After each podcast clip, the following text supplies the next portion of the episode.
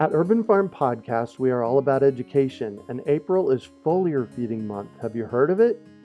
It is a super simple application of spraying liquid organic fertilizer on your trees and garden plants. The leaves, branches, and trunks are incredible at absorbing nutrients.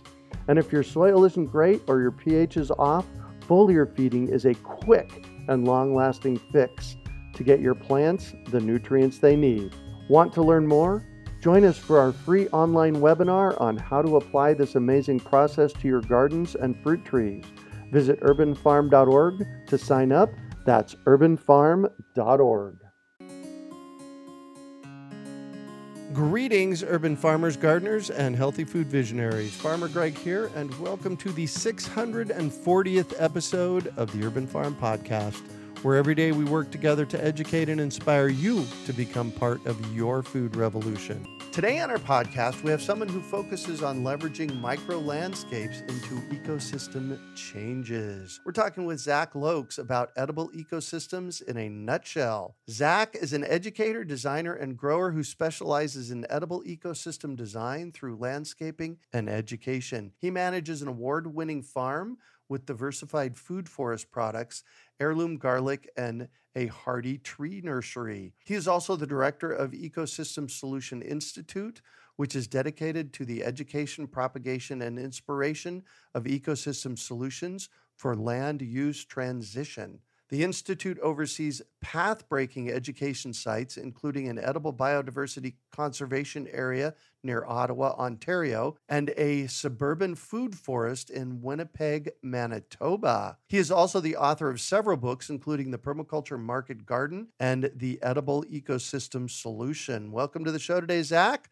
You ready to rock? You betcha. Rock and roll. Awesome. So I shared a bit about you. Can you fill in the blanks for us and share more about the path you took to get where you're at today? Yeah, for sure. I'm, you know, I've kind of have a, a, diverse background. I, like I'd mentioned to you before, I, I grew up on a permaculture homestead and I eventually ended up doing studies in natural resource management at university and sort of got really into the science behind our environment and ecosystems.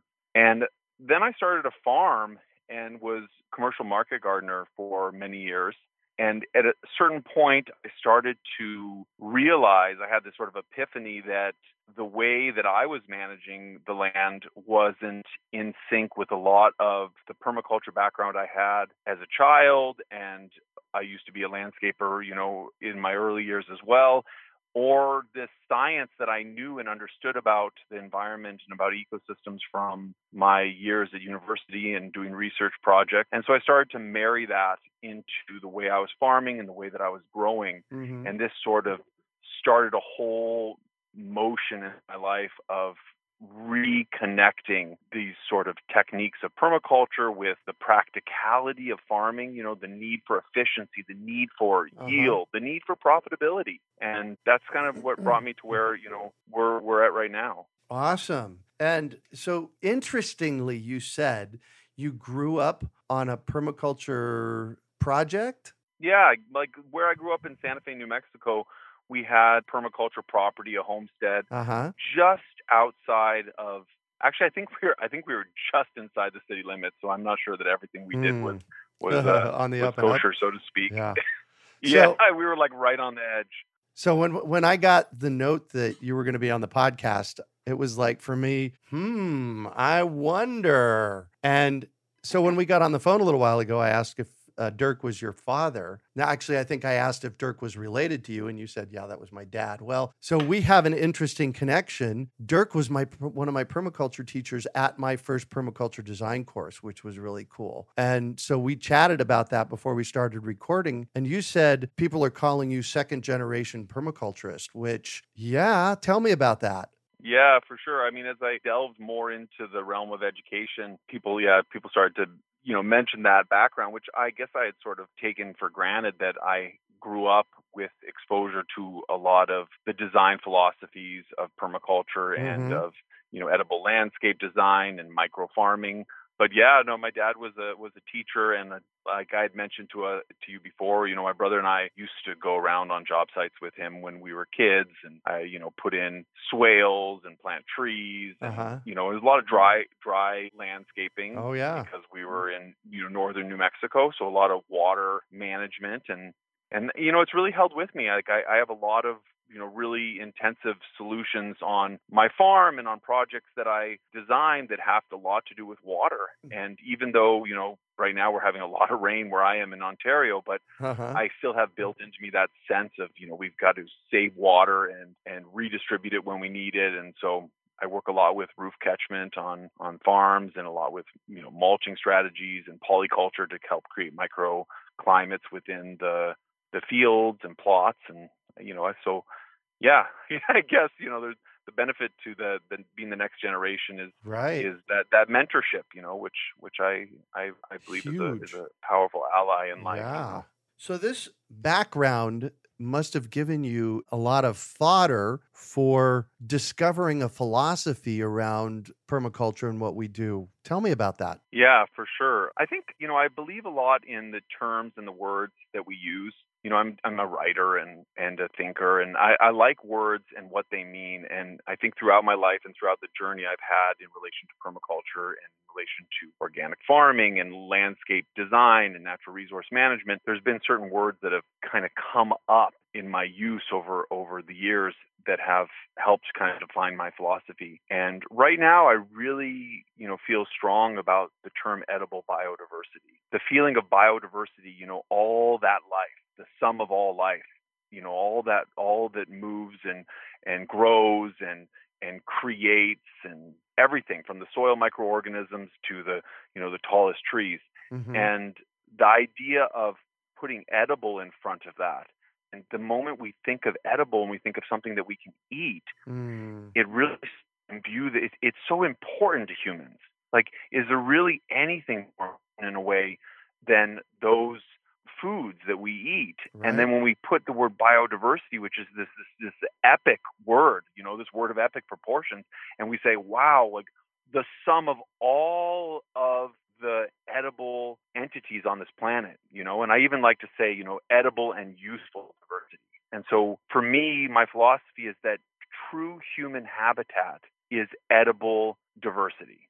This is really wow. our habitat as a human as human species. You know, this is our habitat. We we evolved from these wild ancestral ecosystems and we were always attracted to places of high diversity and high edible and useful diversity. Right. And this, yeah, right? Like this was the basis of our migration, the basis of our settlement, the basis of our technological development, the basis of our our our our, our social norms and our well-being as a society. And a lot of this comes out in my in my recent book, The Edible Ecosystem Solution, which sort of tracks this journey, what we can do about it in the future to create this true human habitat. And so I think that is that's a cornerstone of my philosophy right now is, is this feeling of you know rebuilding and and the continuation.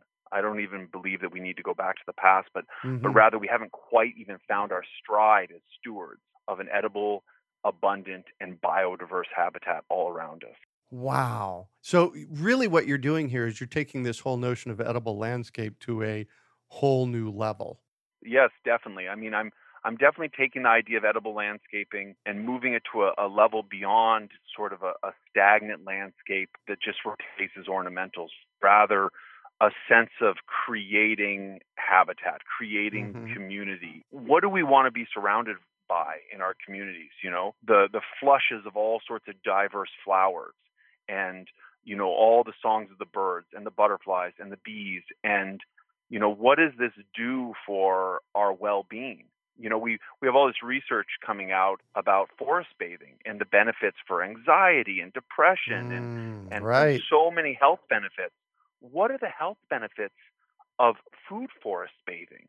And what does it mean to be able to do that right out your front door in communities that have been transitioned right? to edible biodiversity? Yeah. And what does it mean to bathe in an old growth food forest?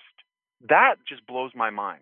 You know, what drives me right now? I think that was something that I had, maybe a, a, question that was coming up was what drives me is the, is this feeling of putting down the foundations for what one day will be old growth food forests right wow. where people live, right where we exist, where we can interact with them all the time. What does that look like? What eh, define an old growth food forest? What is give me some ideas of what that means.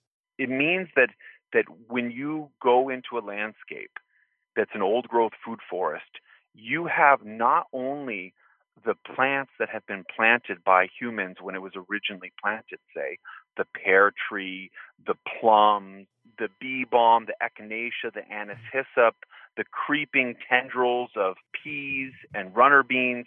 But an old growth food forest is not just what has been planted, but it is the progeny of the great great grandpapa and great great grandmama trees and plants that have left their seeds, that have sent out their suckers. What we end up with is an ecosystem that is completely complex with layered diversity from large trees down to creeping ground covers and many of them are very old you can have you know 100 200 300 400 500 year old fruit trees and so you have this ecostructure of these old growth trees and plants that maybe they were originally planted by humans but you also have all the progeny you have all the seeds from these plants that have been mm, dropped. You have the right. rhizomes that have spread. And you have the extension of the gene pool from all the cross pollination. So you have, you know, true ecosystem dynamics, but with plants that are exceedingly meaningful for humans and with, you know, myriad benefits for the surrounding environment and the surrounding ecology. But also, these are primarily the plants that humans nurtured, the biodiversity that we made in sync with natural systems. These are Asian pears and these are mulberries. These are, you know, walnuts and pecans, and they have heritage and desirable traits that we've carried forward for generations and generations.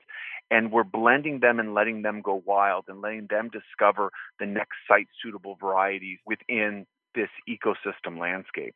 So an old growth food forest is one that is, you know, both large and immense, like you might imagine like an old growth forest in, say, the rainforests of Brazil or the rainforests of British Columbia. Right. Right. So but at the same time, that immensity is underlined by this even more beautiful thing, which is the the genome, the the gene pool, the complexity of cross pollination that's happening the complexity of dispersal that's happening. And ultimately, what this means is resilience for humanity and resilience for all of these varieties and all the life that depends upon them. Wow, th- that is absolutely brilliant. As you're sharing about this notion of an old growth edible landscape, first of all, did you come up with that concept? I only heard it in writing it down, but I believe that all things that strike true to anyone are ideas that are universally true. Yeah.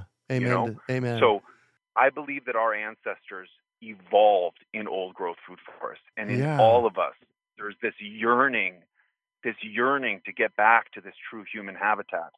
I do. And you... this doesn't mean that we're, you know, running around in the woods, you know, half naked chasing boars. No, like, not at all. You can have your home. The, you know, the world is full of underutilized landscapes that mm-hmm. are just mm-hmm. crying out to be diversified. It's, well, it's really a blank page out there. Right. Well, and eh, as you're sharing about that, I've lived on my property for 30, almost 33 years. I've studied permaculture on this property for 30 of those 33 years. And I've been, you know, implementing permaculture design for that long. And when you're sharing about this notion of an old growth edible landscape, I'm thinking about my front yard, which at any given moment has carrots and parsley and cilantro and basil and oregano and celery and nasturtiums. And I could go on and on and on of plants that just come back every year. Sweet potatoes. That's it. They just. Yeah. And so as you're sharing about this, it's like, holy shirt, Batman, that's what I've done here at the urban farm is I've created a landscape yeah. that just self-perpetuates and it's an old growth. It's been this way for 20, 25 years, which Yeah. Wow. That's it. This is one That's of the reasons. This is what, I, I- as you can tell, I'm excited. This is one of the reasons I love doing this podcast, is because first of all, I get to learn. Secondly, I get to bring people like you in front of tens of thousands of people with concepts like this that really this is rocking my day. Well, I'm so glad, you know, and it's really is something. There's really nothing more beautiful than say walking at your front door and in the trip to the car or just to the Right. mailbox or just because you're outside, there's fresh fruits that are Yeah. just proffering themselves up on trees and there's blossoms that, you know, you're inha- inhaling. You walk through a patch of mint and lemon balm and you're inhaling the aromatic oils yeah. that are being sold at top dollar, you know, in malls all across America. You know, so we have we have all that at our these landscapes like this, like what you've been doing and what we're doing and what so many amazing people are already doing. So it's just like building on this momentum more and more Yeah. and transitioning all of these spaces that are just, just waiting for it, you know? These Oh, yeah. uh, little cookie cutter plots that are everywhere. You know, I like to say that we have underutilized land everywhere because most of the land in our communities is lawn, so that's a monoculture, Yep. or in our farms it's, you know, one crop, so that's a monoculture. So that's a form of underutilized land. Or it's, you know, compacted or um, you know, excessive amounts of gray space, gray landscape. So that's underutilized. And it's never layered as well as you might see. So we have, say, ornamental trees in urban areas, but there's not a lot of layering underneath. There's just the, the one canopy layer. And usually it takes the tree dying before it's replaced. Right. But we can actually layer sub canopies of fruit trees and berries and herbs underneath these aging city trees to create a successional layer and one that's much more biodiverse, edible, and useful. So there's another form of kind of maximizing these these underutilized green spaces. Wow. And so let's actually touch on that. Layers. What does that mean? This is one of the most fun concepts, and certainly when I when I teach, you know, I, I run workshops all over the place, and then we have an online school as well, Ecosystem U. And one of the best concepts that people love, of course, is the concept of layering because it's so tangible to think about the layers that exist in a wild ecosystem. Whether you're talking about an ecosystem like the tallgrass prairie, or an ecosystem like a temperate woodland, or an ecosystem like a savanna or a tropical rainforest, there's layers, different layers that exist within that ecosystem. And we're really talking about the shape and size of the plants in that wild system. So say you take the temperate woodland around where I am in Ontario, you know, in the upper stories of the woodlands, you have really large sugar maples and red maples and oaks and basswood and beech. And then underneath it, you have a sub canopy of smaller trees like ironwood and and cherry, wild cherry, and then under that you'll even have a shrub layer of hazelnut and and we have that, you know, layers of bushes like, you know, wild raspberries and wild currant and gooseberries. And then there's creeping, crawling layers. And, and so what's interesting is that, you know, even though in our wild ecosystems there's certainly edible food out there, you know, we talk about wild crafting and going out and finding wild foods. And, you know, many ecosystems will proffer up nuts and, and berries.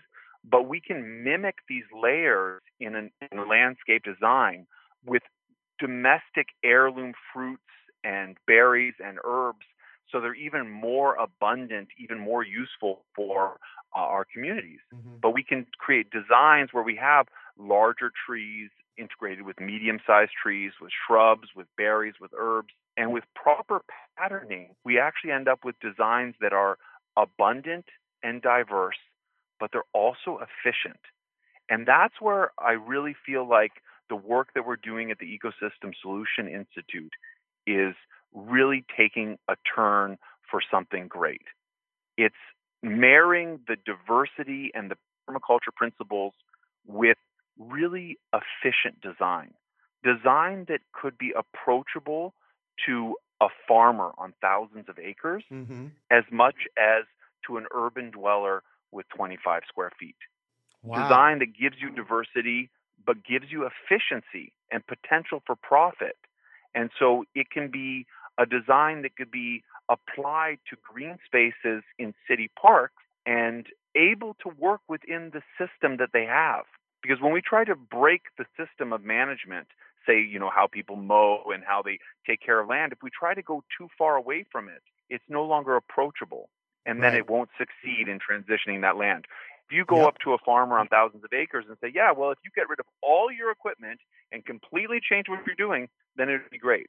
That doesn't work. We have to find solutions that are able to little by little create the transitions that help farmers be more profitable, that help landscapes be, you know, easier to maintain, you know, that help and all the while, you know, being biodiverse and abundant, and edible and resilient.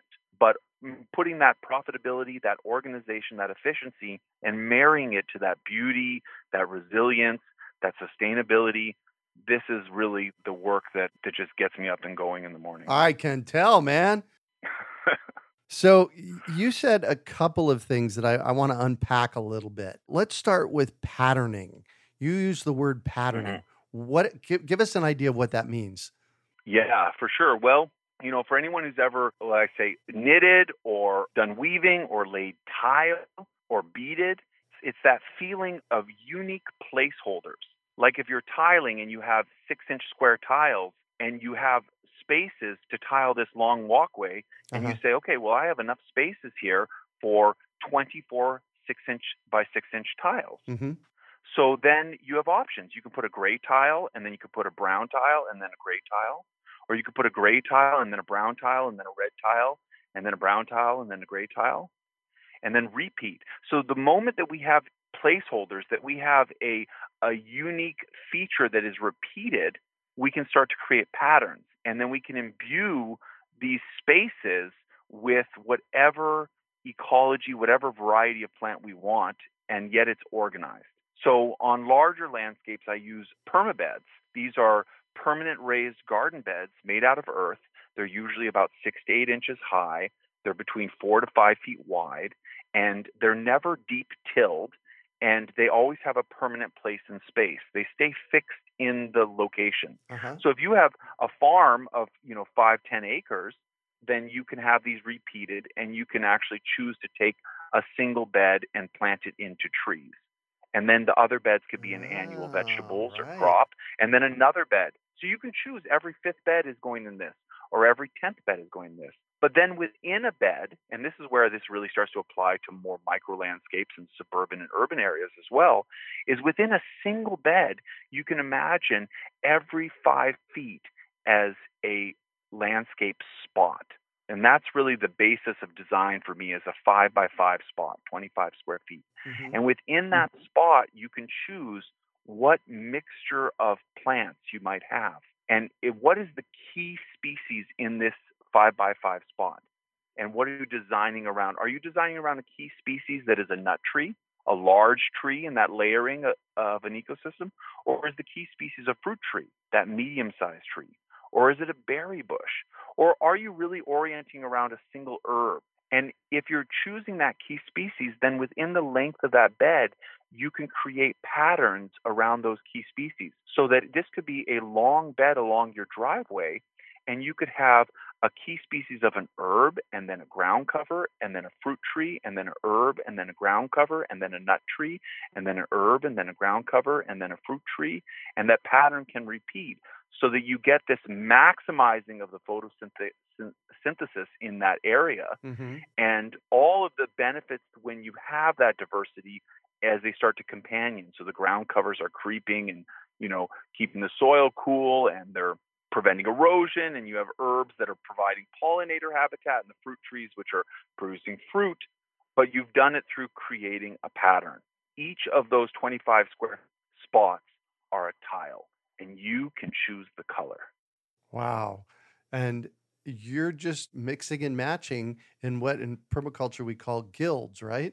That's it. It's a it's a it's a system of guild design that and allows people to really start to approach guild design because I feel like a lot of what I, I feedback I've heard over the years is that people love guild design. They love these ideas, but they also really intimidated in terms of like how to actually go about it. And so when we simplify things and we start to say, well, first of all, just make sure that you never have two plants adjacent to each other that are the same size. So in a way, the simplest form of the design that I apply to landscapes is big, very small, small, very small, medium. And then I just reapply that. Oh, interesting. I reapply that so that we're always dissimilar, right adjacent, because then there's less competition and more companionship. And if you apply that as a primary principle, all of a sudden it sort of it sort of becomes a lot more approachable to people because there's not a lot of bad design out there ultimately as long as you come at it from an organized perspective and then you can learn and grow with it. But we don't want to jumble you know a bunch of fruit trees too close together right. you know yep. and we want stuff to breathe but you know it works really well. So you put a fruit tree in and then you put thyme and then you go up a little bit. It's kind of like those little peaks you know in a in a graph right so you have a fruit tree, so that's big, and then you go really small to a ground cover. And then you go up a little bit to like chives, and then go right back down to the ground cover like thyme. And then go up a little more this time to like maybe a currant, and go right down to a ground cover, maybe like violets. And then go up a little bit more, maybe not chives this time. How about bee balm? What the heck? and then go right back down to Right. a ground cover like strawberries. And then go, hmm, let's go back up to a fruit tree now. You know? So it's just that alternating Wow. of the patterning. Man, you're wanting me to start a new farm here. well, that's it. I I, Well, I want to go play with be- this, that man. could be a that could be a great project. You know, this is what we do with the institute. So if you find some land and you're interested in doing something innovative, then we can collaborate because this is our jam, man. Like, Wow. cool. Well, and y'all heard that invitation there. that that's it. This is what we do. So we're we're really into finding places and people and sites where there can be a core group of stewards and they're interested in not just creating an edible landscape or a micro farm, but they're interested in creating one that is going to act as a catalyst point for education and propagation and inspiration. And this is sort of the call to action in my most recent book, The Edible Ecosystem Solution, is it's a step-by-step guide to how to design 25 square feet from scratch, but then it's a call to action to how to leverage these small spaces as points to help create change. That these beautiful spaces sort of naturally, you know, especially if they're designed a little more to do so, they naturally are able to help transition more spaces around them. And a neat example of that is the words that we choose for these sites, which is education, propagation, inspiration, or EPI sites. And if you have a site that's beautiful, let's say it's just 25 square feet and it has a guild with pear and a berry and some herbs, if someone approaches the site and looks at it, they're going to be inspired automatically because it'll be so beautiful. They're going to taste the fruit and they're going to be inspired to to maybe have this in their yard. And then because it's well designed and there's a steward there, they can actually be educated immediately about how to go about reproducing a similar micro landscape in their piece of land that they steward. Wow. And that's the education component. Yeah. But because ecosystems spread naturally, they actually self propagate, and humans are amazing propagators too. So you literally can cut scion wood, graft and create a new pear tree, divide the raspberry and, and share a sucker, save the seeds from the bee balm, divide the chives, and you can then provide the material. So the site inspired the neighbor, it educated the neighbor, and it propagated the material for the neighbor. And that's everything that's needed to then replicate an identical site. And if the site's doing well after two, three, four, five years, it means that it's site suitable. It means that it's a regionally successful guild and ought to be spread, ought to be dispersed, ought to be shared with the community. And so this is what this is what it means to be an EPI site. It's to be a site that is that is more than an edible landscape or a micro farm. It's a site that is a catalyst for creating more edible biodiversity around us. Wow. So I, I just have to stop you here. Not that I want to stop you, but I have to say, uh, first of all, I'm getting chills all the way down to my toes at this moment. And I have studied permaculture for over 30 years. I have implemented permaculture for most of that time in projects. I have interviewed over 600 people on our podcast. And I have to tell you that this is one of the most innovative, groundbreaking, breakthrough concepts that I've ever seen. Well, I you know I'm glad to hear it. Wow. I really am, and, and, and I, I won't take that lightly. And and I like I was saying earlier is like what the way I feel about these sort of things is that like your excitement around it is case in point. Yeah. It probably hits you in your sinew because it's there, man. Oh, it is. I right? mean, I'm still getting chills. it's like, It's whoa. self-evident because it's in you. It's in all of us. Yeah. It just makes sense, you know, because it's it, this is the way that an ecosystem works. Yeah. An ecosystem that is successful, that is useful to the the you know the the animals and creatures around it, it disperses, it spreads, it proliferates, you know. Yeah. And humans are huge dispersers. We're huge land shifters. So as we start to shift back and remember that we actually feel better surrounded by edible biodiversity, we can be immense makers of change. yeah. The moment we start to get the tipping point to actually putting all of this great innovation and power that is humankind towards creating edible biodiversity, to really finding our stride as stewards, Mm-hmm. I mean, we're talking about just a, an amazing shift in our, our communities, our green spaces, but our economy, our social values, the and our resilience in the face of, of climate change and in the in the face of anything else that might come along. You know. Wow. Oh my gosh. So, where do people find your book? Well, it's you know it's available wherever books are sold. I always say you know bring it in at your local bookstore if you can. It's available online. You can get it from us at the institute it, for sure. It's available on our website. You can get it from my publisher, New Society Publishers. All of the above. And What's your Yeah. website? so the institute has a shop where the book can be picked up, and that's ecosystemsolutioninstitute.com. Perfect. Perfect. Wow. Well, you know, we could go on talking forever. And I just, we, you know, we can't stop the clock, as my friend Romy says. So I'm going to shift on you. And I'd like for you to talk about Yeah. a time you failed, how you overcame that failure, and what you might have learned from it. I mean, I like to think that that most of you know the solutions that I've created and we built as in the institute, they've all sort of come from little failures. You know, this is I like to use the words obstacles and solutions, and Yep. that you know we're always running into obstacles. Say when I was when I was running the market garden, or you know on the farm now, we're running into obstacles, or when I'm doing a landscape job, I'm running into some obstacle and then you can find that solution. So too much water, you know, could be this terrible obstacle in, you know, an area. It's like poor drainage. But with a shift, you can, you know, turn that into a pond, right? you know, and then Right. that becomes then that becomes a solution, right? So, I mean, I think you know the real big aha moment when I when I wrote my first book, The Permaculture Market Garden, was when I would go out and in the spring and I would just look at these bare fields. I just felt like I was starting from scratch every year. Mm, You know, I was like, I was like, oh, I got to like rediscover where the weed pressure is bad and and kind of rediscover where it's wet in the spring, but you know where it's dry in the fall. And just, I was like, I have been farming this land for years, and and yet somehow there's it's unfamiliar still to me, you know.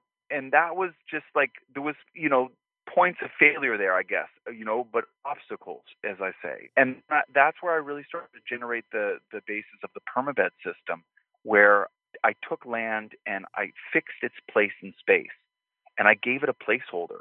So all of a sudden, all the land that I stewarded became those placeholders for tiles, became those placeholders for chosen diversity. And because of that, it became placeholders that I began to become more familiar with. You know, once you give a permanence to landscape, then you can say, well, this is where it's wet and this is where it's dry. Yeah. And you know, you can you can you know put in the melons in the in the area where it'll be wet through the summers because they'll suck up the moisture Yes. you know and you can put in put in trees that are going to enjoy the the dry where it's dry and they'll have good drainage and that familiarity can come in there so i i am guilty of over tilling soil i'm guilty of of overusing various inputs like organic pesticides in my in my production Mm, know, mhm. I'm guilty of of you know I'm guilty of uh, of taking for granted you know the energy that it that requires to maintain land and like you know over you know overbooking you know things like that. And and through that those challenges that's where a lot of these systems came from you know? So I, I you know I like this question because I I do believe that we need to encourage everyone, you know, ourselves, our children to to fail, you know. so, you know, to Right? to go out there because if you you know if you don't try and you don't trip, then you don't understand how to pick yourself up. And and I guess my big you know feeling is that that's that's a big part of innovation and a Yeah. big part of moving forward. You know, in 60 years of being on the planet, I've noticed that people that fail more, and this is why I asked this question, but th- that people that fail more are more well rounded, they're more resilient, and oftentimes they're more successful. Mm, yeah. Well, that's it. I mean, Yeah. it, that's it. You learn. You like Right. you learn. If you don't cut your finger, you don't learn how to hold a knife. You know? right. Well, there you go. So, what That's something I learned from my dad. you? Oh, there you go. We're going to talk about your dad in a little while. Yeah. Uh, So, what do you consider your biggest success?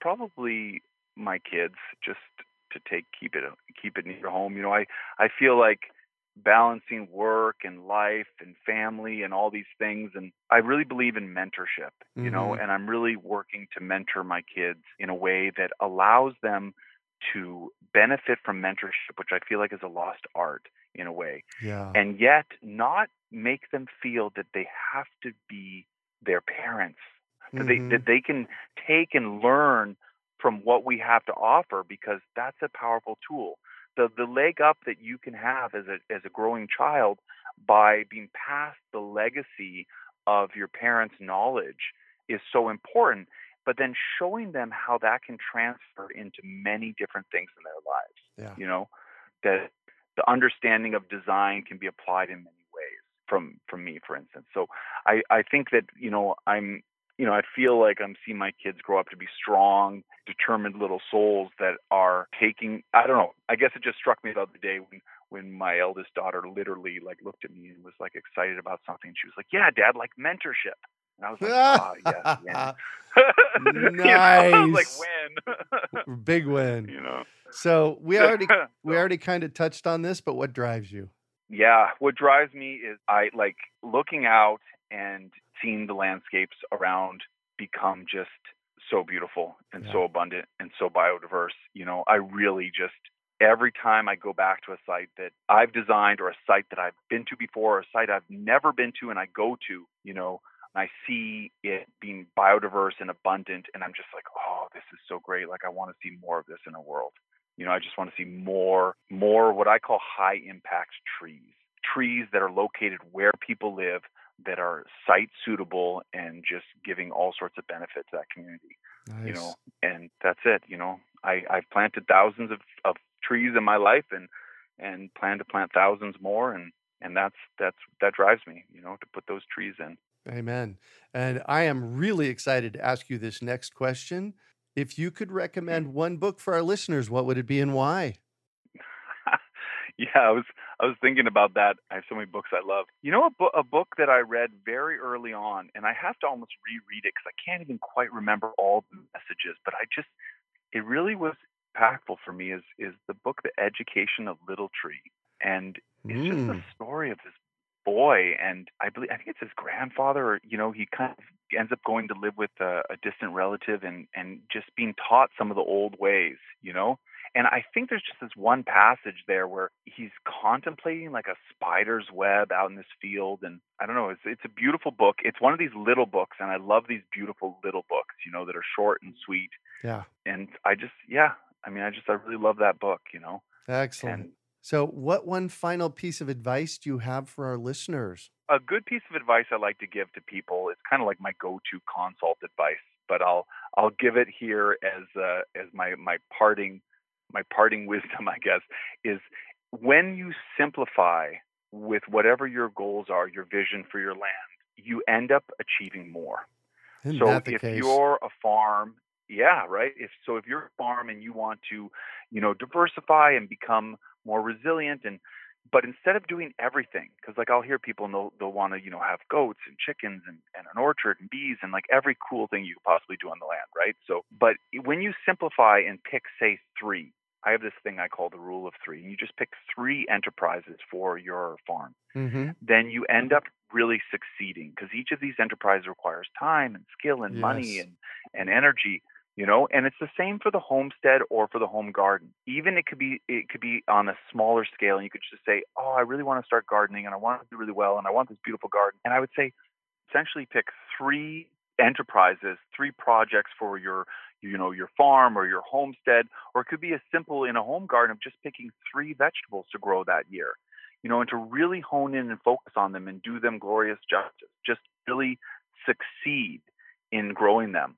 And you know create connections in your community trade barter for other other vegetables that year and be really proficient in those that you chose to grow you know have the best watermelons and the best sweet yes. carrots and the best salad mix that year you know yep and then you can crop rotate and the next year you can grow three different vegetables which can actually save you a kind of conundrum in small spaces where how do you crop rotate when you know many crops, like say potatoes, you need to crop rotate them a thousand feet to really avoid too much potatoes from one year to the next. So it's hard to achieve that in small areas. So in a way, you can succeed this way by simplifying. But I just have found throughout everything that when you simplify and if you apply this rule of three, like if you ask me a question and the answer could somehow be numerical, it'll be three, three. for me. Yeah. You know? Yep. Oh yeah. You know, like when you, I, I, I had three of my favorite books in mind, but I gave you one. you know, so it's like it's a balanced, it's a balanced number. You know, like when you're all, when you're one person, you're all alone. You know, and when you're two people, you're just having a conversation back and forth. But the moment you have three, into the dynamic. It's the first time you get this really dynamic interaction yeah. where, you know, A and B can communicate, B and C can communicate, A and C can communicate. You can all communicate. Like it's a magic number. Yeah. It's like a good story, beginning, middle, and end. So what I find is that when you simplify in landscape design or homesteading or organic farming, when you simplify, you end up having more that happens and you succeed and that the rule of 3 is a is a is a nice way of kind of grounding that. You know, I want to have a diversified farm. I'm going to have three enterprises. You know, I'm going to have an orchard and I'm going to have an organic garden and I'm going to have bees. Or I, you know, I'm going to have a small garden and I'm going to have, you know, a little edible landscape along the front and I'm going to, you know, do cut flowers, you know, or something like, like that. And it really just grounds things. So yeah. simplify to succeed. Nice. So uh, a couple things that I want to handle before we actually get off. I want your other two books. Yeah, for sure. So what are they? I'll put you on the spot. So I have the yeah. So so I have two books that are currently published. One is the permaculture market. Oh no garden, no no that's not what I'm talking. The other is the edible. Yeah, no, that's not what I'm talking about here. What I want to hear is you said you had three favorite books and you picked one. I want to know what the other two are. Oh, the other two books. Okay, yeah, my other two books. Okay, so because uh, I was actually going to then tell you that I had 12 outlines for 12 different books. So which one do oh. you want me to tell you about? so on the fun side of things, it would be The Hobbit. Oh, you know, very I've good. always uh-huh. loved that book and loved the journey of it, and that's just a childhood favorite for me. And then I also really love the book The Man Who Planted Trees. Oh and my God, yes yeah, it's just a beautiful story, and the the you know the movie's great too. And so for me, those those are sort of there's you know a little bit of fun in fantasy and fiction, but also still the story of a journey. And there's a lot of ecology yep. in The Hobbit, you know, oh yeah, and creatures and mystical forests and giant bees, and I just I love it. It's a great tidy little book. And then those other two, you know, yeah, they, exactly. Nice. They are they touch into so the the education little tree is about mentorship Oh, that's what it's good. really about. It's yeah. about mentorship, mentorship in the old way. And the man who planted trees is about how many small actions can make huge results. You know, he just planted, uh, you know, acorns every day of his yep. life, and he recreated just beautiful ancient forests, and it changed the way that people were. And that's what I believe we can do by planting these edible spots in our communities. We actually will shift yes. and create a paradigm shift and end up in an ecosystem culture a culture where people are directly supporting the ecosystem services around them that are integral to our resilience and health and well-being. Amen to that. All right, I'm going to sidestep this whole thing. I've not done this before, but I want to do a shout out to your dad, Dirk. And I'm hoping that he'll listen to this message and it's just tacked on the end of our, of our podcast today. But when I discovered permaculture in 1991, my permaculture design course, and a permaculture design course is a 72 hour course that you take. It's basically an intro, it's a 72 hour introduction to permaculture. Dirk was one of my teachers in my permaculture design course back mm-hmm. way back in 1991. And what I want to tell you, Dirk, is that it changed my life forever. Permaculture for me was a when I learned it and understood it, it was like, wow, this is the way I have thought for the first 30 years of my life. There's actually something I can call it. So, Dirk, you made that big mm. of a mm. difference for me 30 years ago. So, thank you to your dad, Zach. Yeah, that's awesome. I, I really appreciate that. And I know he will too. Yeah that's so beautiful, you know. And you know, building on that legacy, we're actually this fall we're launching our first 144 hour ecosystem design course oh, or nice. EDC uh-huh. at Ecosystem U. So we're really psyched about that too. So I'm sure you know listeners who have done PDCs before will will love to kind of get into the patterning and the focus of the layering that we offer with this sort of thing. Nice. Uh, maybe I'll bring my dad on as a special guest. yeah, there you go. That works. that could be. so, thank you so much for joining us on the show for this amazing conversation, Zach. Yeah, been a pleasure. And how do we find out more about your books, your classes, all that stuff? Well, yeah, definitely. You know, you can hop onto the the website for the ecosystem design course. It's just ecosystemu.com. So ecosystem and then the letter U for university.com, and that's a great way of touching base there. And you know, you can learn more about my landscape work at zachloeks.com. And the institute, as we mentioned, is ecosystemsolutioninstitute.com. And feel free to reach out anyone who's doing innovative projects or anything like that. Feel free to send us a note. You know, we always like to just see what people are doing and be in touch. And maybe there's some people out there that are interested in getting involved and creating an, an EPI site. And then we would love to, you know, mentor and sponsor and help that along as well. Nice. Nice, nice, nice. Well, once again, thank you. And you can find show notes from today's podcast at urbanfarm.org forward slash ecosystem U. We hope you enjoyed today's episode of the Urban Farm Podcast. Remember to listen for tips, advice, and resources to help you on your journey with urban farming. You can find us on the web at urbanfarm.org or send us an email to podcast at urbanfarm.org. In the words of Vincent van Gogh, great things are done by a series of small things brought together. Be encouraged that with each lesson learned and skill developed, you are one step closer in the direction of your dreams. One of the first things that many of us learn when we start to garden is how to water and fertilize the soil. But there is an exception to this rule, and it's called foliar feeding. You should foliar feed or water the leaves of your plant with liquid fertilizer when you want certain nutrients to be absorbed better. Not only are the leaves great at uptaking liquid fertilizer, if your soil isn't very good or your pH is off, foliar feeding can help your veggies and fruit trees quickly get the nutrients they need to thrive.